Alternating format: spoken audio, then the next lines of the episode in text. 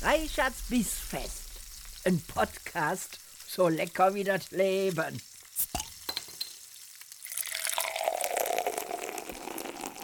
Liebe Freunde der gehaltvollen Verdauung, herzlich willkommen bei einer weiteren Folge meines Podcasts Reichards Bissfest. Heute stelle ich euch ein weiteres Kochbuch vor und zwar eins meiner absoluten Lieblingskochbücher von der wundervollen Samin Nosrat, das wunderbare Buch Salz, Fett, Säure, Hitze und ich wünsche euch viel Spaß dabei. Das ist meine zweite Kochbuchvorstellung, die ich heute aufzeichne. Und während ich bei dem anderen Kochbuch, die Gourmet-Bibel Frankreich, ein 3-Kilo-Monster in der Hand hatte, habe ich es hier mit einem relativ klassischen Kochbuch zu tun. Ähm, ein sehr schönes Buch in einem klassischen, so etwas größer als DIN A5-Format, so 450 Seiten aus dem Kunstmann Verlag. Und ähm, das hält sich gut, ja, das kann man wirklich entspannt durch die Gegend tragen. Ist ein sehr schön gestaltetes Buch, keine einzige Fotografie drin, dafür aber unzählige wundervolle Zeichnungen. Und das erwähne ich deswegen, weil direkt vorne auf dem Einband auch draufsteht mit Bildern von Wendy McNaughton und einem Vorwort von Michael Pollan. Ähm, das finde ich insofern spannend, als dass ähm, es ja sehr, sehr selten vorkommt, dass Autorinnen sich wirklich direkt auf dem Einband schon bei den Leuten bedanken, die das Buch gestaltet haben. Und ähm, das zeichnet auch so ein Stück weit ähm, die Autorin aus. Sami Nosrat kennt ihr vielleicht von der gleichlautenden Netflix-Serie, die heißt auch so eine kleine Miniserie Salz, Fett, Säure, Hitze. Und das Buch fasst quasi das nochmal zusammen. Die Sami Nosrat ist eine in den USA lebende Köchin, macht auch viel in ähm, der Literatur, ist also auch eine Gastronomie-Kritikerin zum Beispiel und äh, schreibt fürs New York Times Magazine. Diese Miniserie, die ähm, hatte vier Folgen und ich kann euch nur empfehlen, euch die anzugucken. Ich finde, die hat jetzt nicht äh, den größten Koch-Lerneffekt, sagen wir es mal so. Aber die ist wundervoll produziert. die sieht unglaublich schön aus. Die äh, Sami Nosrat versprüht eine Lebensfreude, dass es wirklich ein Fest ist, äh, zuzugucken. Also ganz klare Cook-Empfehlung auch. Ähm, ich habe ein bisschen gestöbert bei Wiki um nochmal zu gucken, wie der Werdegang von, von äh, Sami Nosrat war. Und äh, die ist 1979er Jahrgang in San Diego geboren, hat Eltern aus dem Iran und wuchs deswegen sehr stark mit der persischen Küche auf. Und das merkt man, also viele ihrer Rezepte haben einen ganz spannenden Touch, der ähm, ganz klar aus dieser ähm, persischen Ecke kommt, finde ich, finde ich hochspannend. Und deswegen macht es auch Spaß, Sachen von ihr nachzukochen, weil ganz häufig eine Kleinigkeit anders ist, als man es kennt. Ähm, sie hat, und das finde ich auch sehr schön, erst als Erwachsene gelernt zu kochen. Ne? Es gibt ja ähm, viele, die dann schon in, als, als Jugendliche eine Ausbildung machen und dann Jungköche sind und und und. Äh, das ist bei ihr nicht so, sondern sie hat ähm, eigentlich erst was ganz anderes studiert und ähm, aß dann in einem Restaurant, Chez Panis, das ist ähm, auch ein in den USA sehr bekanntes Restaurant, ähm, und hat dann beschlossen, sich dort als Hilfskraft zu bewerben. Und das finde ich total schön. Ja, stellt euch vor, ihr sitzt in einem Restaurant, es schmeckt euch so unfassbar gut, dass ihr sagt, hier will ich arbeiten. Schmeißt euer Studium und entscheidet euch wegen eines guten Essens ähm, Köchin oder Koch zu werden. Finde ich total super. Ja, und ähm, dann wird so beschrieben, was sie alles gemacht hat. Ja, sie hat dann unter einer hervorragenden, sehr bekannten Köchin, Alice Waters, äh, gekocht. Ähm, sie hat dann eine kleine Kochreise gemacht, ja, ist auf Wanderschaft gegangen, hat unter anderem auch in Italien gekocht und hat dann ähm, mit äh, Michael Pollan zusammengearbeitet. Der äh, ein oder andere von euch wird das mit Sicherheit kennen, ist auch ein ganz äh, bekannter amerikanischer ähm, Kochbuchautor und Journalist und so. Und ähm, ihr kennt vielleicht das Buch Kochen. Ja, das ist so 2000, oh, wann war das? 14, 15 oder so ist das rausgekommen. Und ähm, ein sehr erfolgreiches Buch mit sehr viel ähm, Informationen über das Kochen als solches, also auch über den, den, den Kochvorgang. Und mit dem hat sie zusammengearbeitet und hat unter anderem auch ähm, bei ihm quasi das Schreiben von Kochbüchern gelernt, was ich auch sehr spannend finde. Und ja, als sie dann dieses Buch hier rausgebracht hat, Salz, Fett, Säure, Hitze, ähm, ist das natürlich auch von der Times, ähm, äh, was heißt natürlich auch, aber war super erfolgreich und hat unter anderem auch von der Times den Titel Food Book of the Year bekommen. Und ähm, völlig zu Recht, wie ich an dieser Stelle kurz erwähnen möchte.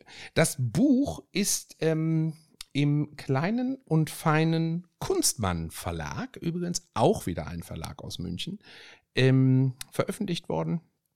Kunstmann Verlag in den äh, frühen 90er Jahren gegründet worden.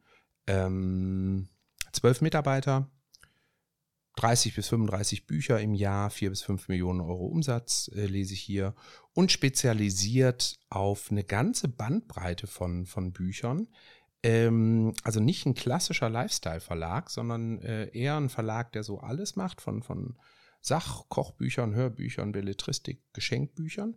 Und ganz besonders bekannt ist der geworden durch ein Buch, was ich auch gelesen habe, nämlich den kleinen Erziehungsberater. Kennt der ein oder andere von euch vielleicht auch. Ja, Kunstmann Verlag aus München. So, schauen wir uns das Buch mal ein bisschen genauer an. Wenn man es in der Hand hält, wie gesagt, klassisches äh, Format, natürlich laminiert, äh, schön gestalteter, gemalter Einband, in weiß gehalten, ähm, sehr äh, ins Auge springen die vier Namen des Buchs, Salz, Fett, Säure, Hitze. Äh, Salz in Blau, Fett in Fettgelb, Säure in Giftgrün und Hitze in Rot. Ähm, das zieht sich auch äh, durch, die, durch die Farbgebung des Buches. Die Zeichnungen die Wendy McNaughton gemacht hat, erinnern mich enorm an die Sachen, die man aus den Jamie Oliver äh, Kochbüchern kennt und vor allen Dingen aus seinen äh, Kochsendungen im, im Fernsehen. Wie ihr wisst, bin ich ja ein bekennender, großer Jamie Oliver-Fan. Und der hat ja auch unheimlich viel mit den ähm, mit Illustrationen und Pfeilen und äh, Abläufen und, und, und Schaubildern und so immer gearbeitet. Und dementsprechend habe ich mich in diesem Buch wahnsinnig wohl gefühlt. Also, nur mal als kleines Beispiel, man, wenn man hier so rumblättert, ja, dann ist ähm, auf der so Seite 55 etwa, ähm, hat man direkt ein Rezept das, äh, zum Caesar Salad. Und das ist ein, ein Fest, sich das anzugucken.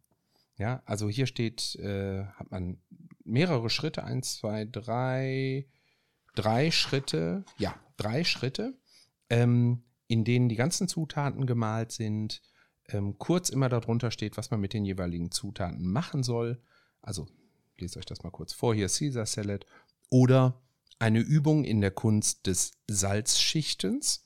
Erstens zuerst alle salzigen Zutaten vorbereiten. Parmesan reiben, Sardellen zerdrücken, Knoblauch mit einer Prise Salz zerreiben, Salz schütten, Wustersoße aufschrauben. ja, und das alles mit, mit wunderbar schönen, ähm, äh, einfachen Zeichnungen versehen. Also wirklich toll. Und so ist das gesamte Buch gestaltet. Ne? Und ansonsten ist es ein ziemlich klassisches Buch. Also man blättert erstmal durch die, die, die üblichen ähm, ja, rechtlichen Informationen, dritte Auflage 2019, alle Rechte vorbehalten und so weiter. Ähm, dann haben wir hier äh, eine ganz kleine Widmung am Anfang für Alice Waters. Sie öffnete mir die Tür zur Küche. Erinnert euch, ne? die, die Köchin, bei der sie gelehrt hat. Und für Maman. Sie öffnete mir die Tür zur Welt. Dann kommt ein Zitat von Jane Grigson. Wer gerne isst, wird auch schnell lernen, gut zu kochen. Und bei ihr trifft das auf jeden Fall zu. Äh, ob ich das schnell gelernt habe, das äh, wage ich zu bezweifeln. Ich bin ja immer noch dabei. Ähm, Dann kommt das Inhaltsverzeichnis. Ihr erinnert euch aus dem letzten Podcast, ähm, dass das die Gourmet-Bibel über die französische Küche das Inhaltsverzeichnis irgendwo hinten im Buch versteckt hat. Hier ist es wieder ganz klassisch. Ja, also Inhaltsverzeichnis, Vorwort, Einleitung. Wie man dieses Buch benutzt, dann Teil 1, die vier Elemente guten Kochens. Salz ab Seite 24, Fett ab Seite 64, Säure ab Seite 108, Hitze ab Seite 140. Und tatsächlich wird in diesen, ich würde sagen, 180 Seiten wird die physikalische Grundlage ähm, von, von diesen vier Elementen äh, erklärt. Es wird die chemische, ähm, es werden die chemischen Zusammenhänge erklärt und chemischen Abläufe erklärt und so weiter. Also wirklich lehrreich. Und dann geht es in den Rezeptteil, das ist der Teil 2. Ähm, Basics in der Küche, Rezepte, Salate, Dressings, Gemüse, Brühen und Suppen, Bohnen, Getreide und Pasta, Eier, Fisch. 13 Arten ein Huhn zu betrachten, Fleisch, Soßen, Gebäck aus Butter und Mehl, Süßes. Dann noch drei Seiten Kochlektionen und Menüvorschläge. Dann sehr schön, ähm, eine ganze Seite, Entschuldigung, eine ganze Seite mit Tipps zum Weiterlesen. Das heißt, sie empfiehlt hier, und das hat man ja leider in Kochbüchern sehr selten, aber umso mehr habe ich das hier genossen, ähm, andere Bücher, andere Autorinnen und äh, das finde ich total klasse. Ja, also ich habe es gerade mal aufgeschlagen. Wenn Sie bestimmte Köche oder Kochbuchautoren allmählich besser kennen, und wissen, dass ihre Rezepte funktionieren, dann sollten sie einen Platz in ihrer Liste vertrauenswürdiger Quellen bekommen. Hier folgt eine Aufstellung all derjenigen, bei denen ich nachschaue, wenn ich online oder in Büchern nach neuen Rezepten suche. Und dann Gerichte aus aller Welt. Cecilia Chiang und Fuxia Dunlop aus China. Julia Child und Richard Olney, Frankreich.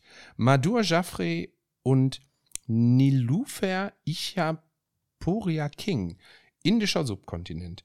Najmieh Badmangli aus dem Iran und so weiter und so fort. Also wirklich äh, großartig. Äh, Jotam Ottolenghi wird hier auch äh, erwähnt, ja. Claudia Roden und Paula Wolfert, Mittelmeerraum. Schön. Äh, dann Kochen generell, dann inspirierende Texte über Essen und Kochen, Backen, die wissenschaftliche Seite des Kochens. Also ihr seht, ähm, das ist echt selten und ähm, sehr inspirierend auch für mich. Ich habe mir mehrere dieser Autorinnen, die hier stehen, schon gebookmarkt und äh, denke, da werden wir auch das ein oder andere Buch hier noch kennenlernen. So, dann gibt's äh, Danksagungen, die Bibliografie, Rezeptverzeichnis, Sachregister, Notizen auf der Seite 480. Da muss ich jetzt mal gucken, was hat sie denn bei Notizen gemacht? Ach so, das ist Platz für meine Notizen. Okay, das ist also einfach zehn Seiten äh, liniertes Papier. Gut. Und dann über die Autorin und über die Illustratorin. Über die Autorin haben wir eben schon was gelernt. Jetzt war ich ja neugierig, ob die Illustratorin vielleicht was mit Jamie Oliver zu tun hat. Mal schauen, mal schauen, mal schauen, mal schauen, mal schauen, mal schauen, mal schauen, mal schauen. Nein. Trotzdem lese ich euch das mal vor kommen ja sonst immer zu kurz. Wendy McNaughton ist Illustratorin und zeichnende Journalistin. Sie hat eine Reihe von Bestsellern illustriert, unter anderem Katze vermisst, Meanwhile in San Francisco, Knives and Ink, The Gutsy Girl, The Essential Scratch and Sniff Guide to Becoming a Wine Expert. Außerdem ist sie Kolumnistin für The California Sunday Magazine Sie lebt in San Francisco mit ihrer Partnerin, mehreren Vierbeinern und einer dank Samin viel genutzten Küche. Ah, jetzt weiß ich auch, glaube ich, woher ich das Gesicht kenne, nämlich aus der Netflix-Serie. Spannend. So, also, ähm, schauen wir mal ins Buch. Ähm, es gibt hier ein, ein, Vorwort, ein sehr langes von Michael Pollan, in der er ähm, sehr nett und sehr wertschätzend über Samin schreibt und auch, ähm, warum ihm dieses Buch so gut gefällt. Mm, lese mal hier so einen kleinen ähm, Teil vor. Mit Salz, Fett, Säure, Hitze schafft es äh, Sami Nosrat uns sehr viel breiter und tiefgehender in die Kunst des Kochens einzuführen, als Kochbücher es normalerweise tun. Das liegt daran, dass ihr Buch weitaus mehr bietet als Rezepte, und zwar ein nützliches, aber doch stark eingeschränktes literarisches Genre. Ein gut geschriebenes und gründlich getestetes Rezept erklärt Ihnen vielleicht, wie das betreffende Gericht herzustellen ist, aber es bringt Ihnen nichts darüber bei, wie man kocht. Jedenfalls nicht richtig. Ehrlich gesagt behandeln Rezepte uns wie Kinder. Tu einfach ganz genau, was ich sage, befehlen sie. Aber stell keine Fragen und zerbrich dir deinen Kopf nicht darüber, warum.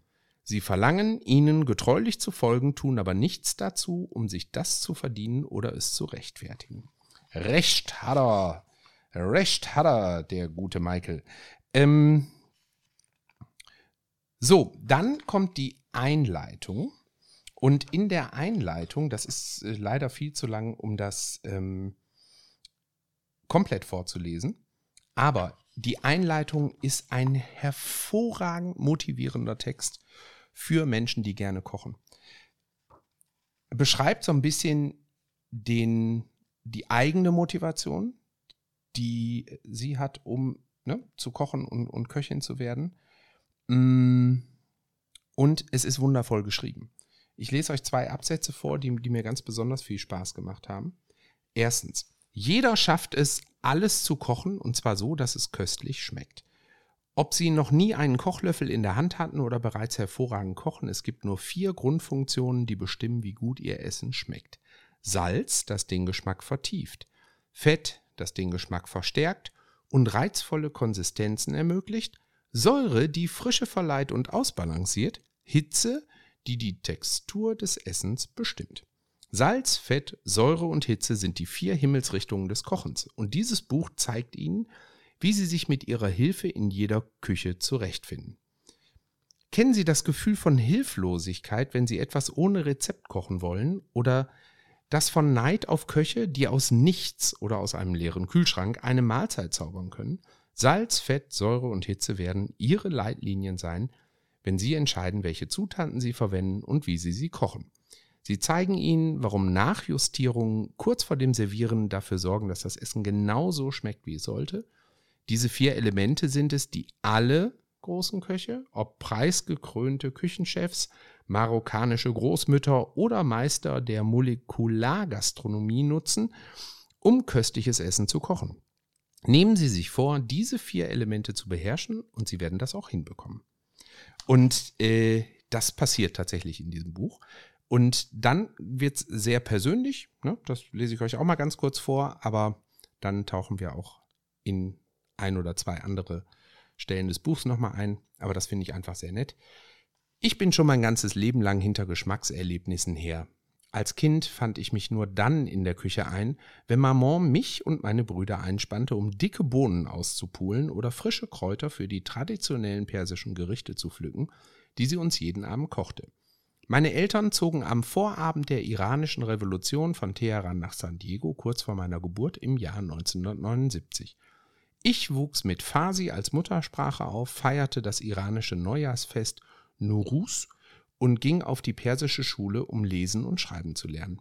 Aber der wunderbarste Aspekt unserer Kultur war das Essen. Es führte uns zusammen. Es gab nur wenige Abende, an denen keine Tanten, Onkel oder Großeltern an unserem Esstisch saßen, der immer beladen war mit Schalen voller Kräuter, Platten mit Safranreis und Schüsseln mit duftendem Eintopf. Immer war ich diejenige, die sich die dunkelsten, knusprigsten Stücke Tadic schnappte die goldene Kruste, die sich am Boden jeden, jedes Topfes mit Mamans persischem Reis bildete. Oh, herrlich, ne? Da kriegt man direkt Hunger. Ähm, passend dazu kann ich euch übrigens nur einen anderen Podcast wärmstens empfehlen, den ich gestern gehört habe, nämlich Alles im Butter. Ähm, der wunderbare WDR ähm, Essenspodcast. Und da war gestern eine Folge mit ähm, Helmut Gothe, der als Genussjournalist ähm, in jeder Folge dabei ist, und Caroline Schulz. Und die haben über Reis gesprochen und über die Zubereitung von Reis. Und unter anderem haben sie genau dieses Rezept dort erklärt. Also, hört mal da rein. Ähm, ach ja, Ich könnte das jetzt eigentlich komplett weiterlesen. Ich merke das immer wieder. Also mir macht dieses Buch wahnsinnig viel Spaß, eben weil es so herrlich persönlich ist. Ne? Also sie berichtet dann über ihre Kocherlebnisse zu Hause und wie sie dann die ersten Male essen gegangen ist und, und wie das ihr Denken und Leben verändert hat. Und das äh, kann ich so gut nachvollziehen. Ah, ja, gut, aber nein, ich lese das jetzt nicht alles vor, äh, sondern wir springen mal zu dem ersten Kapitel, nämlich zum Salz.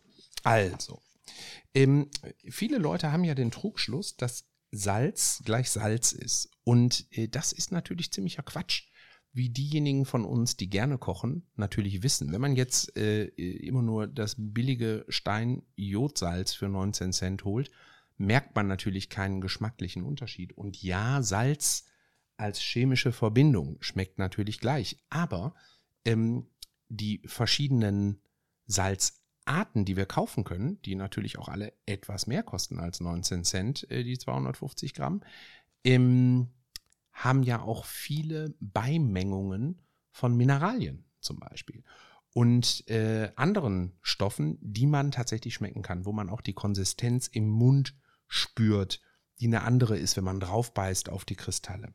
Also deswegen beschäftigt euch unbedingt mal mit Salz. Es ist wirklich eins der wichtigsten Elemente für eine gute Küche.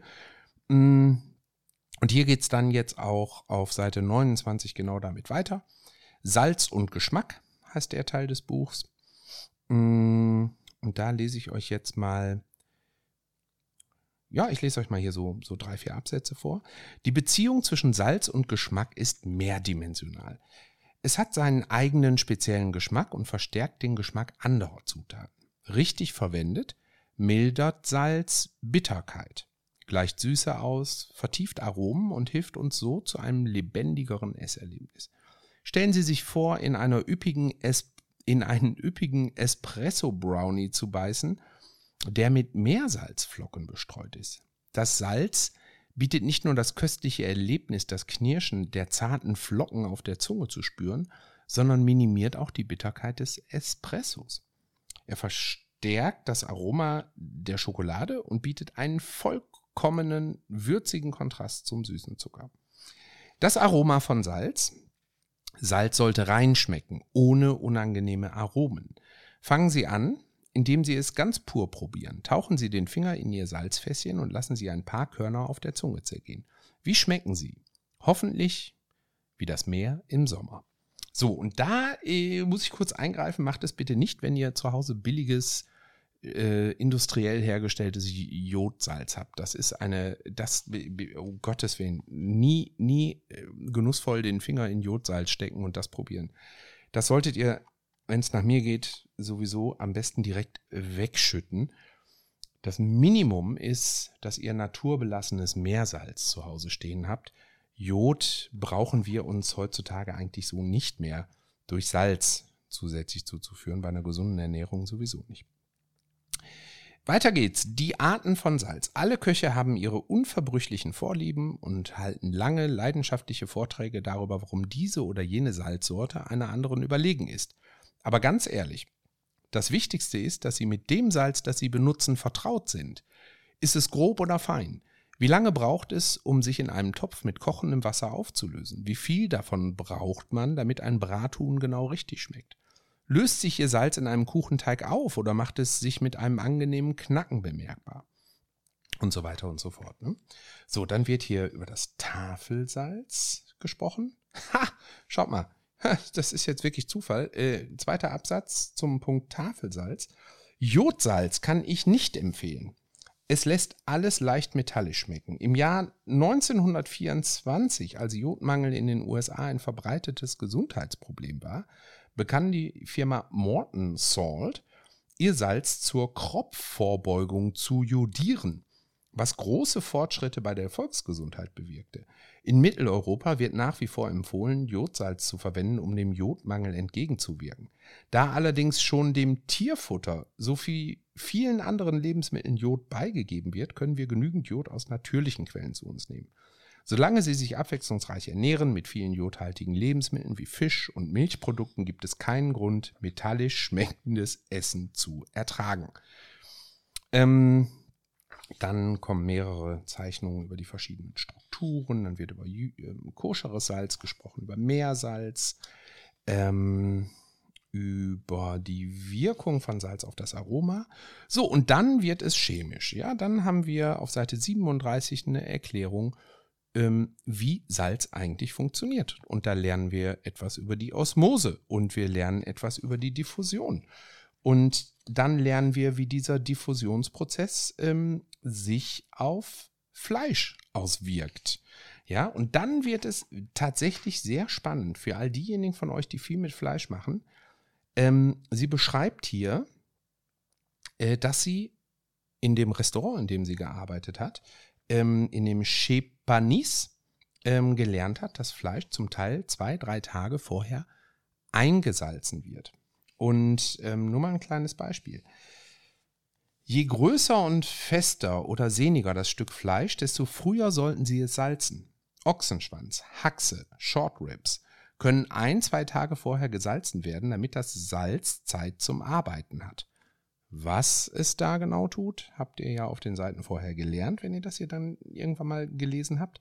Ein Brathuhn kann man am Tag vor dem Kochen salzen, aber einen Truthahn oder eine Gans sollten zwei oder sogar drei Tage im Voraus gewürzt werden. Je kälter das Fleisch und seine Umgebung, desto länger braucht das Salz für seine Arbeit. Wenn die Zeit also knapp ist, lassen Sie das Fleisch auf der Arbeitsplatte liegen, sobald es gesalzen ist. Dadurch wird es dann warm, statt es wieder in den Kühlschrank zu packen. Auch wenn zeitiges Salzen eine echte Wohltat für den Geschmack und die Konsistenz von Fleisch ist, gibt es auch den Fall des zu früh Salzens. Seit tausenden von Jahren wird Salz benutzt, um Fleisch haltbar zu machen. In hinreichenden Mengen ähm, entwässert Salz das Fleisch und pökelt es.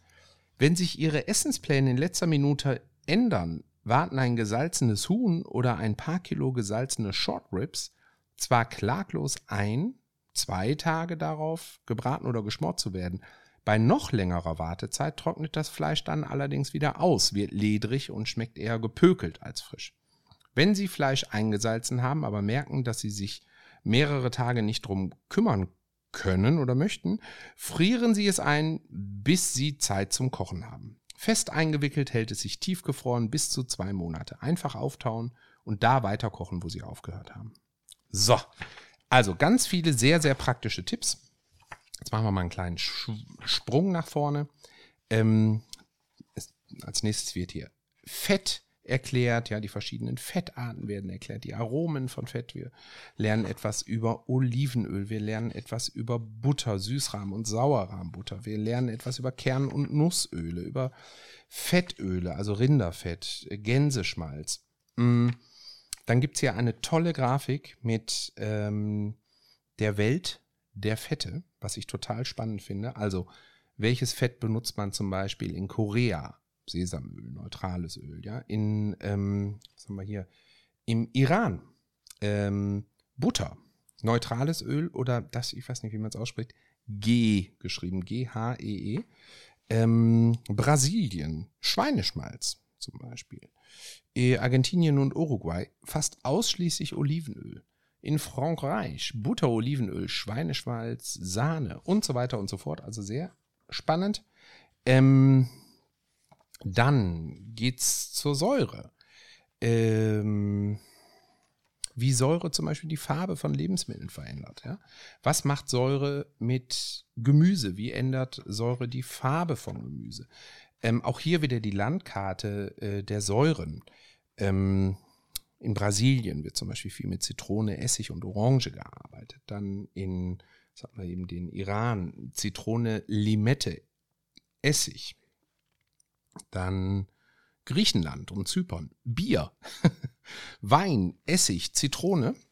Sehr schön, sehr spannend. Hitze, genau das Gleiche. Ja, was äh, ähm, passiert eigentlich beim Braten? Ähm, was passiert mit den Proteinen? Ähm, wie verändern sich ähm, die, die Krusten, wenn wir Hitze einsetzen? Und so weiter und so fort. Also wirklich ein tolles, allumfassendes ähm, Kompendium der äh, Küche. Bin ich gerade ein bisschen verwirrt. Ach so, nee, nee, sorry. Ich habe äh, eine falsche Seite aufgeschlagen, die ich euch ganz am Ende vorlesen wollte, aber noch nicht jetzt. Ähm, und es ist wirklich hochinteressant, sehr lehrreich und ähm, zum Teil auch bestätigend. Ich habe das äh, gar nicht so für möglich gehalten, ähm, dass äh, ich schon durch Zufall oder vielleicht durch, durch Dinge, von denen ich ähm, keine äh, bewusste Ahnung hatte, vieles in der Küche tatsächlich richtig mache. Also die richtigen Pfannen einsetze für die richtige ähm, Art, Sachen zu braten oder ähm, auch mit der Hitze wenig Fehler mache. Aber ich habe auch enorm viel gelernt, vor allen Dingen über den Einsatz von Salz. Jetzt springen wir mal hinten in die Rezepte und da habe ich mir zwei Rezepte ausgesucht. Das sind jetzt beides äh, Rezepte, die ähm, mit Huhn zu tun haben. Ähm, aber eigentlich nicht, weil ich so ein riesiger Huhn-Fan bin, sondern weil ich ähm, finde, dass diese Rezepte sehr gut zusammenfassen, was uns das Buch beibringt. Also, da habe ich einmal das Rezept ausgesucht, Hühnerkonfit. Confit. Ähm, diejenigen von euch, die sowas schon mal gemacht haben, die wissen, dass, ähm, dass ein in Fett im ähm, Kühlschrank aufbewahrtes Hühnerfleisch ist, was dabei rauskommt. Äh, kann man auch mit Enten machen, mit Puten. Mm, und ist ewig lange haltbar. Also es kocht man, ja, lässt es abkühlen und dann kann man das über Monate essen. Ähm, und das lese ich euch jetzt mal vor. Hühnerkonfit für vier Personen. Machen Sie es wie die klugen französischen Bäuerinnen. Halten Sie immer ein wenig Konfit auf Vorrat als Rettung bei verzweifelten Hungeranfällen. Dieses Rezept ist so einfach, dass Sie es machen können, während Sie einen Film anschauen oder das Sonntagskreuzworträtsel lösen. Es gibt also keinen Grund, es nicht auszuprobieren. Ich koche ein oder zweimal pro Winter eine große Portion. Sie kommt einfach in den Kühlschrank, wo sie schnell ins unterste Fach wandert, wo ich nur selten nachschaue aber ich finde sie unweigerlich, wenn ich sie am dringendsten brauche. Wenn unerwartet eine Freundin zum Abendessen hereinschneit oder wenn ich die Energie fürs Kochen einfach nicht aufbringe. Und jedes Mal danke ich im Stillen jener vorausschauenden, emsigen früheren Version meiner selbst. Ihnen wird es nicht anders gehen. Ähm, und für den Fall, dass Sie kein Enten- oder Hühnerfett auftreiben oder selbst auslassen können, geht auch Olivenöl. Wenn Sie sich aber doch die Mühe machen, Geflügelschmalz zu kaufen oder selbst auszulassen, wird der Geschmack Sie belohnen. Es gibt nicht viele weitere Verwendungen dafür in der Küche, aber für Brat- oder Ofenkartoffeln ist das übrige Fett eines Konfit unvergesslich gut. Äh, das kann ich nur bestätigen. Also wenn man ähm, bei mir in den Twitch-Kochsendungen mache ich doch immer wieder diese ähm, Ofenkartoffeln, ja, wo ich mehlig kochende Kartoffeln ähm, ankoche, dann in den Ofen packe und da zu Ende garen lasse und dann das Ganze mit äh, Gänseschmalz oder Hühnerfett oder so übergieße. Ein spektakulärer Geschmack. Ist ja ein kleines Fitzchen von Knoblauch, ich auch dabei. Mm, servieren Sie das Huhn mit Kartoffeln und als willkommenem Säurekontrast mit ein paar Löffeln Kräutersalza. Mit einem Häufchen Rucola oder Endiviensalat angemacht mit einer frischen Vinaigrette mit Senf und Honig. Also, Los geht's. Vier ganze Hühnerschenkel Salz. Schwarzer Pfeffer frisch gemahlen, vier frische Thymianzweige, vier Gewürznelken, zwei Lorbeerblätter, drei Knoblauchzehen halbiert und circa 800 Gramm Enten- oder Hühnerfett oder ein Liter Olivenöl.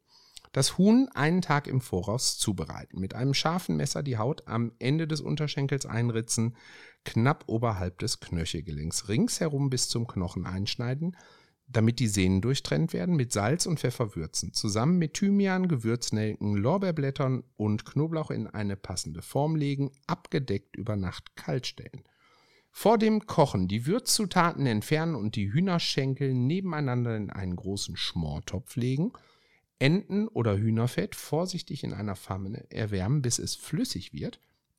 Über das Fleisch gießen, sodass es bedeckt ist und bei mittlerer Temperatur erhitzen bis die ersten Blasen vom Fleisch aufsteigen.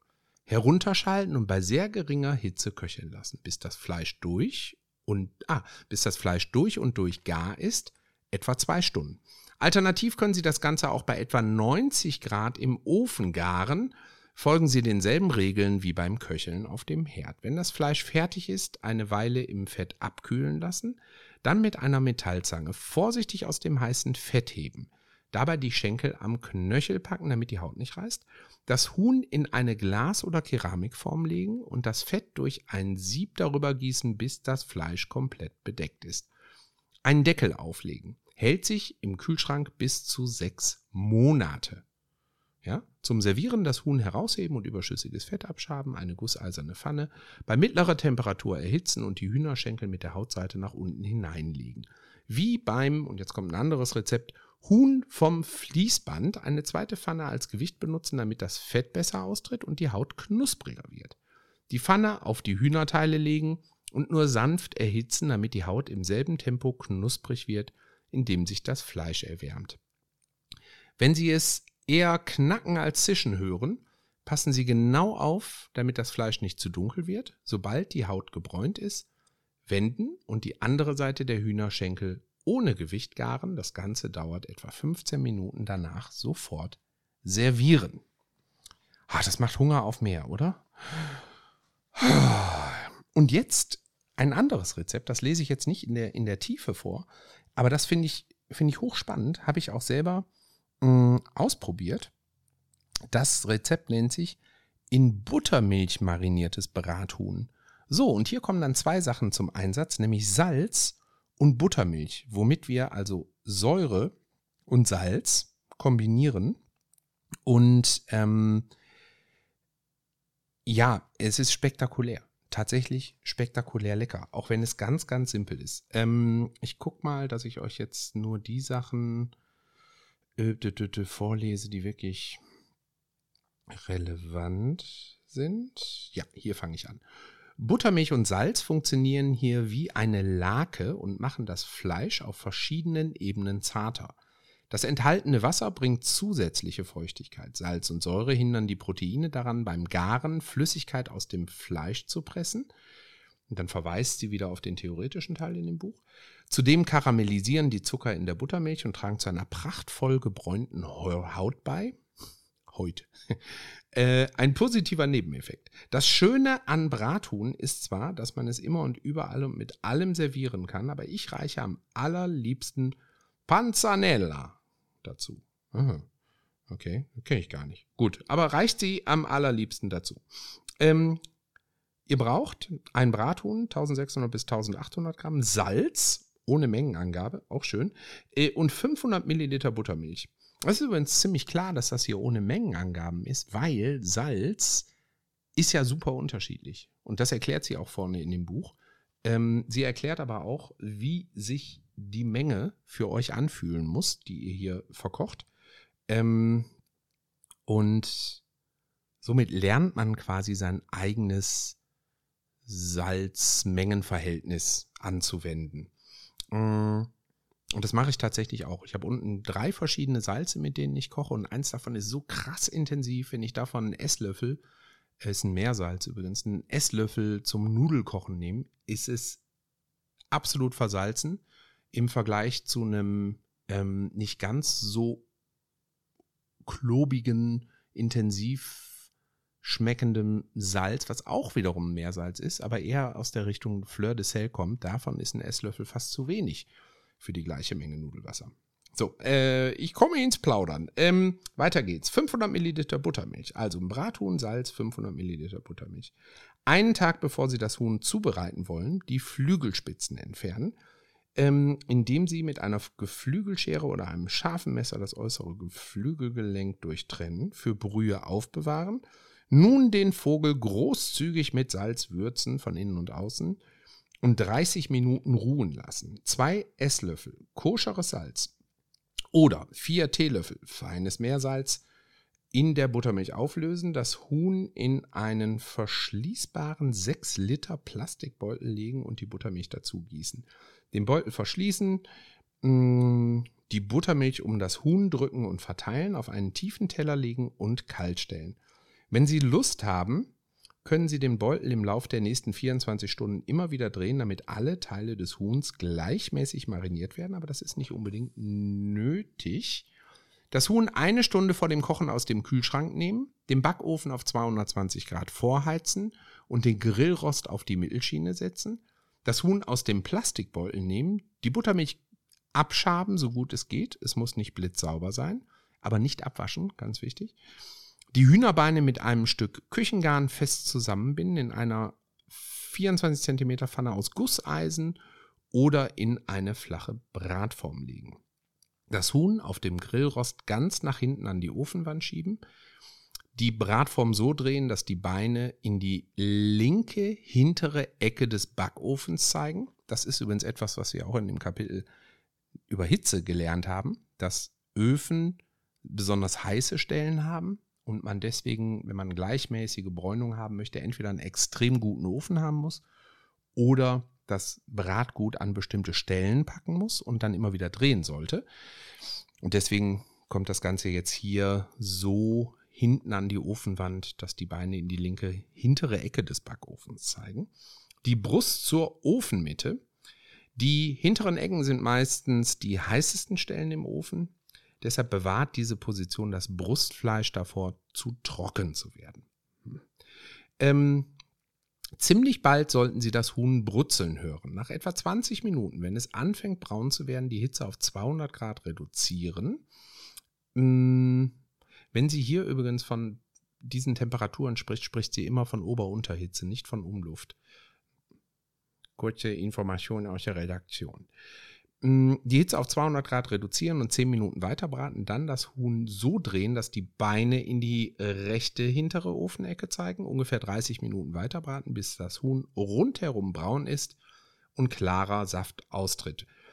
Mm, wenn das Brathuhn gar ist, das Ganze auf eine Platte legen und vor dem Zerlegen und Servieren 10 Minuten ruhen lassen. So, dann hier noch zwei Tipps. Wenn Sie keine Buttermilch im Haus haben, können Sie stattdessen auch Joghurt oder Creme fraiche verwenden. Und für persisches Brathuhn die Buttermilch weglassen, Safrantee zubereiten und in 350 Gramm Joghurt einrühren. Hm. Einen Esslöffel koscheres Salz oder zwei Teelöffel feines Meersalz sowie zwei Teelöffel fein geriebene Zitronenschale unterrühren. Das gesalzene Huhn in eine ausreichend großen, in einen ausreichend großen verschließbaren Plastikbeutel legen, die Joghurtmarinade dazugeben und mit den Händen außen und innen auf dem Huhn verteilen. Fortfahren wie oben beschrieben. Wow. Mein Gott, jetzt habe ich Hunger. Ich will sofort anfangen zu kochen. Jetzt äh, muss ich natürlich hier fairerweise dazu sagen, es ist natürlich kein Buch, was ausschließlich aus Fleischgerichten besteht, sondern es gibt ja auch wahnsinnig viel vegetarische Sachen, unheimlich viele ähm, Backrezepte sind mit drin. Ja, ähm, es ist jetzt nur so, dass ich das rausgesucht habe, weil ich so ein Huhn-Fan bin und weil ich finde, dass in diesen beiden ähm, Rezepten der Einsatz von Fett, Säure und Salz sehr gut zusammengefasst wird.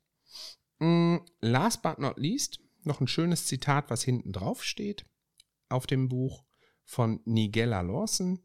Ganz einfach ein unverzichtbares Buch. Es fängt die Essenz dessen ein, was Kochen, aus, äh, Kochen ausmacht. Ein Meisterwerk. Und ihr Lieben, das kann ich nur unterschreiben. Ich finde, das ist ein ganz großartiges Buch. Es macht wahnsinnig viel Spaß, das zu lesen. Ganz klare Kaufempfehlung, kostet, glaube ich, 36 Euro. Ähm, holt euch das, ihr werdet es feiern. Ähm, und das soll es für heute gewesen sein äh, zu diesem Buch. Ich mache jetzt gleich die nächste Folge und das ist ein völlig anderes Kochbuch und äh, seid gespannt, wenn es um den Pasta-Kodex geht und wir über die guten italienischen Pasta-Rezepte sprechen werden. In diesem Sinne, schön, dass ihr mir zugehört habt. Vielen Dank fürs äh, Einschalten. Sagt man das heute noch? Ich finde, es klingt super. Vielen Dank fürs Einschalten. Lebt gesund, lebt lecker, passt auf euch auf und bis zum nächsten Mal. Reichards Bissfest. Ein Podcast so lecker wie das Leben.